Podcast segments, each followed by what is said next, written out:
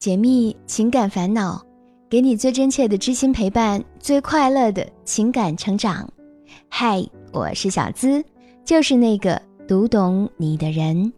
查看音频原文，微信搜索“小资我知你心”，这里是“我知你心”。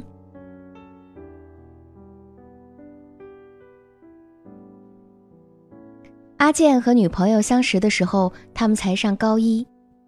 一次偶然的机会，班里的同学相约去游泳。那天，阿健的脚受伤了，而女孩又不会，所以他们有了第一次的单独相处。女孩告诉他，她来自农村，喜欢大自然，喜欢爬山爬树，而阿健喜欢游泳、打球、滑冰，还有机车。他们过着完全不同的生活，却不自觉地被对方吸引了。那年十一。阿健向女孩表白，他承诺：“林，你十五岁，我十六岁，十年后，二零一九年的十月一号，我一定娶你。”女孩当时笑得特别甜，特别美。四年的高中生活让他们的感情急剧升温，后来不可控制的发生了关系。由于太年轻又不懂得采取措施，导致女孩怀孕了，逼不得已。阿健告诉了自己的父母，他母亲在征求了女孩的建议之后，带她去了医院。那天，他看着女孩从医院里出来时虚弱的样子，特别心疼。高中毕业，女孩考了湖南大学，而阿健留在四川，他们开始了备受煎熬的异地恋。阿健喜欢充实忙碌的生活，报了很多社团，还参加了不少活动。为了恋情，他还去找兼职。空闲的时间变得很少。大二时，阿健在一家培训机构兼职，认识了一个女孩，对他特别体贴。当时他和女朋友的恋情基本靠电话维持，所以身边有个人嘘寒问暖，觉得特别暖心。再后来，那个女孩向他表白，他也默许了。两周之后，女朋友知道了这件事儿，要和他分手，阿健慌了。他和女朋友在一起已经五年，而他知道他才是他要娶的人，所以不顾一切断了和那个女孩的关系。这之后，虽然他很积极的修复和女朋友的感情，每天打电话给她，但他觉得他不像以前那么在乎她了。再后来，女朋友的父亲得了癌症，他转回他们的县城实习，有好几次他都想让阿健去医院陪他。但由于他有过敏性鼻炎和鼻塞，不能戴口罩，所以就没有去。这让女朋友觉得他不够关心他和他的父亲。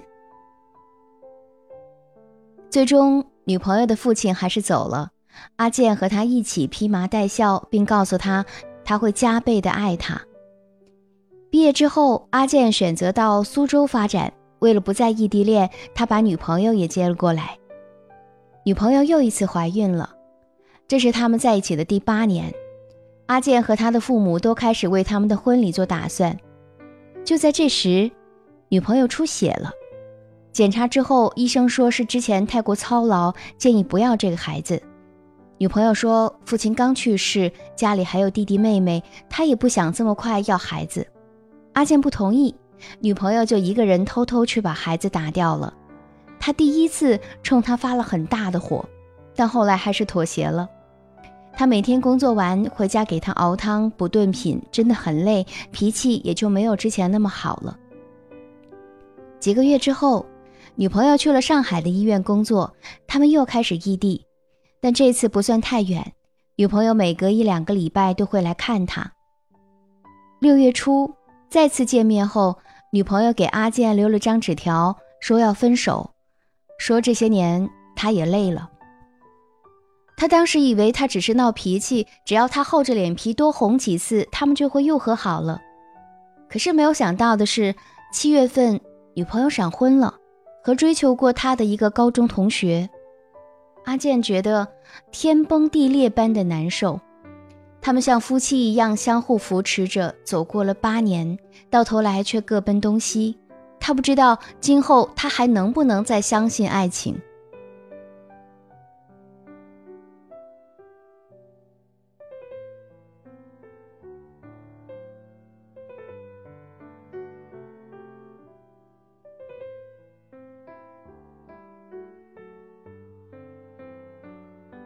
别人的故事，收获自己的感悟。这里是我知你心。喜欢我的小伙伴，记得点击进度条下方的订阅按钮，订阅我的专辑，这样就不会迷路，很快能找到我的声音了。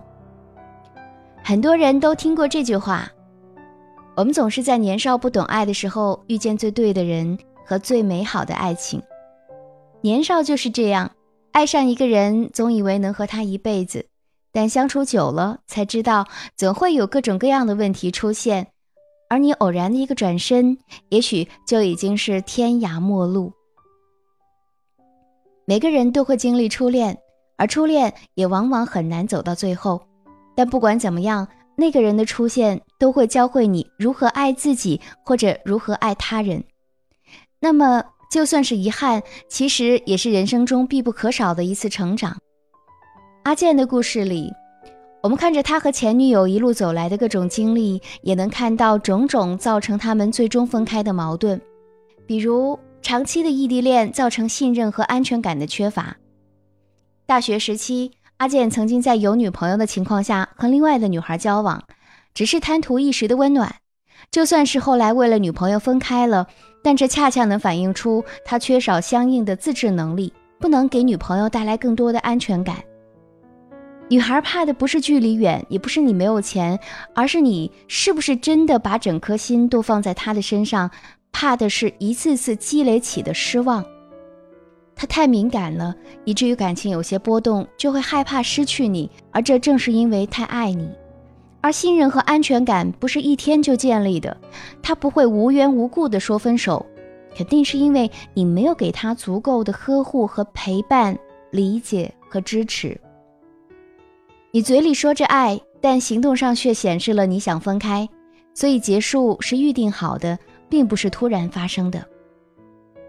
第二，缺少情侣之间应有的默契。情侣之间心与心的交流沟通更重要，只有心在一起，思想才会有默契。阿健口口声声表示着他有多爱女朋友，但我们却看到他时时处处想到的只有他自己。女朋友的父亲癌症住院，他一个人要承受多么大的心理压力，无人知晓。而他却因为有鼻炎，选择不去陪他。如果足够爱，一定会义无反顾吧？或者女朋友也应该理解吧？但是他一次也没有去，女朋友也因此觉得他不够关心他和父亲，两个人之间肯定缺少应有的沟通和理解。任何一段爱情都不会突然变质，他一定是攒够了失望，觉得嫁给你拥有不了他想要的幸福，才会在八年之后选择离开。第三，两个人处理问题和对待感情的态度都不够成熟。女朋友再次怀孕是在他父亲去世不久，过度的操劳导致出血，医生建议不要这个孩子，但阿健却不同意。如果说第一次的怀孕是少不经事，但第二次应该懂得相应的措施了吧？既然她心情和生理状况都不允许，那为什么还会造成怀孕呢？就算是意外，要和不要这个孩子，两个人也可以理性的商量，争取双方的意见，而不是最终导致了女孩一个人去做了手术。孩子没了，阿健冲女朋友发了很大的火，难道他就不伤心吗？那可是他肚子里的肉啊！两次流产会给他带去怎样的伤害，你永远不会知道。可你还发火，为了照顾他，还觉得太累了，这在他看来又会是怎样的心酸呢？两个都不够成熟的人说着爱，但其实是在相互伤害。也许分开才是最好的结果。爱情是一种情感，可以在某个时期和某个人发生。不同阶段的爱情，有时候就像是陪练。有些人注定了只能陪我们走一程，而谁又敢肯定这一生只会爱一个人呢？生活本就是由无数的美好与缺憾组成，一次的失败是种缺憾，但美好的部分依然值得我们去争取。快乐时尽情的享受，悲伤时也不要深陷其中不能自拔，这才是一个人成熟的标志。我想告诉阿健的是，失恋并不可怕，重要的是你能从中学到什么，还有该怎样更好的往前走。给几个建议：首先，学会正视失恋的事实。感情就像是两个人之间的长期合作，当伙伴关系破裂，其中一个人提出了分手，这合约自然就没有办法继续前进。所以，无论你在分手之后是想挽回，还是真的放手，你都应该坦然面对分手这个事实。分手代表了一段关系的终结，当事人在提出分手之前，势必经过了深思熟虑。你要明白，不管你是否接受，在以后的时间里，这个事实都是不可改变的。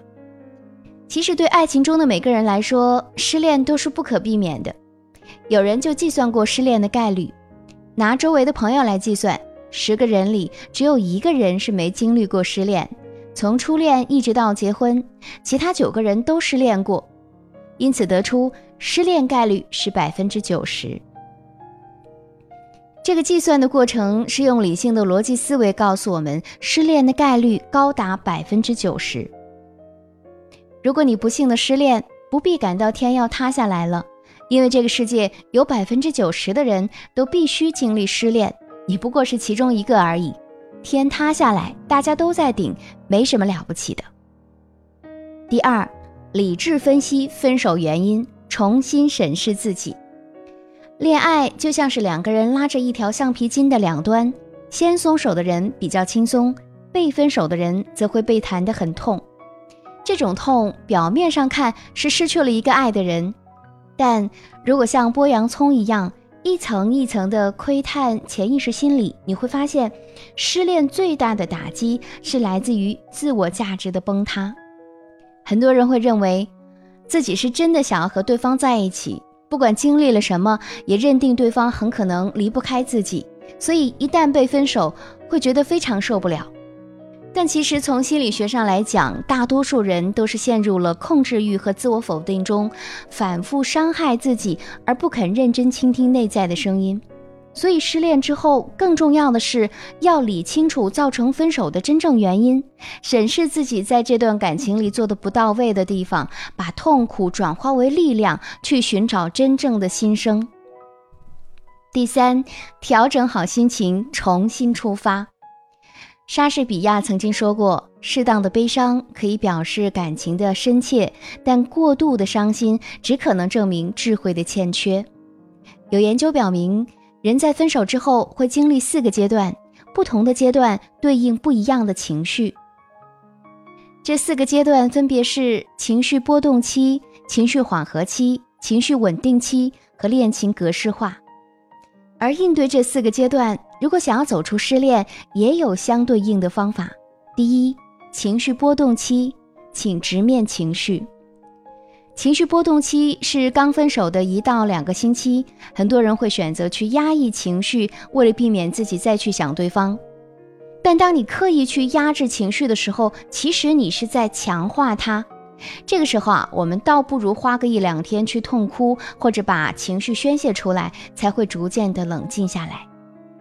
第二个阶段，情绪缓和期，接纳回归。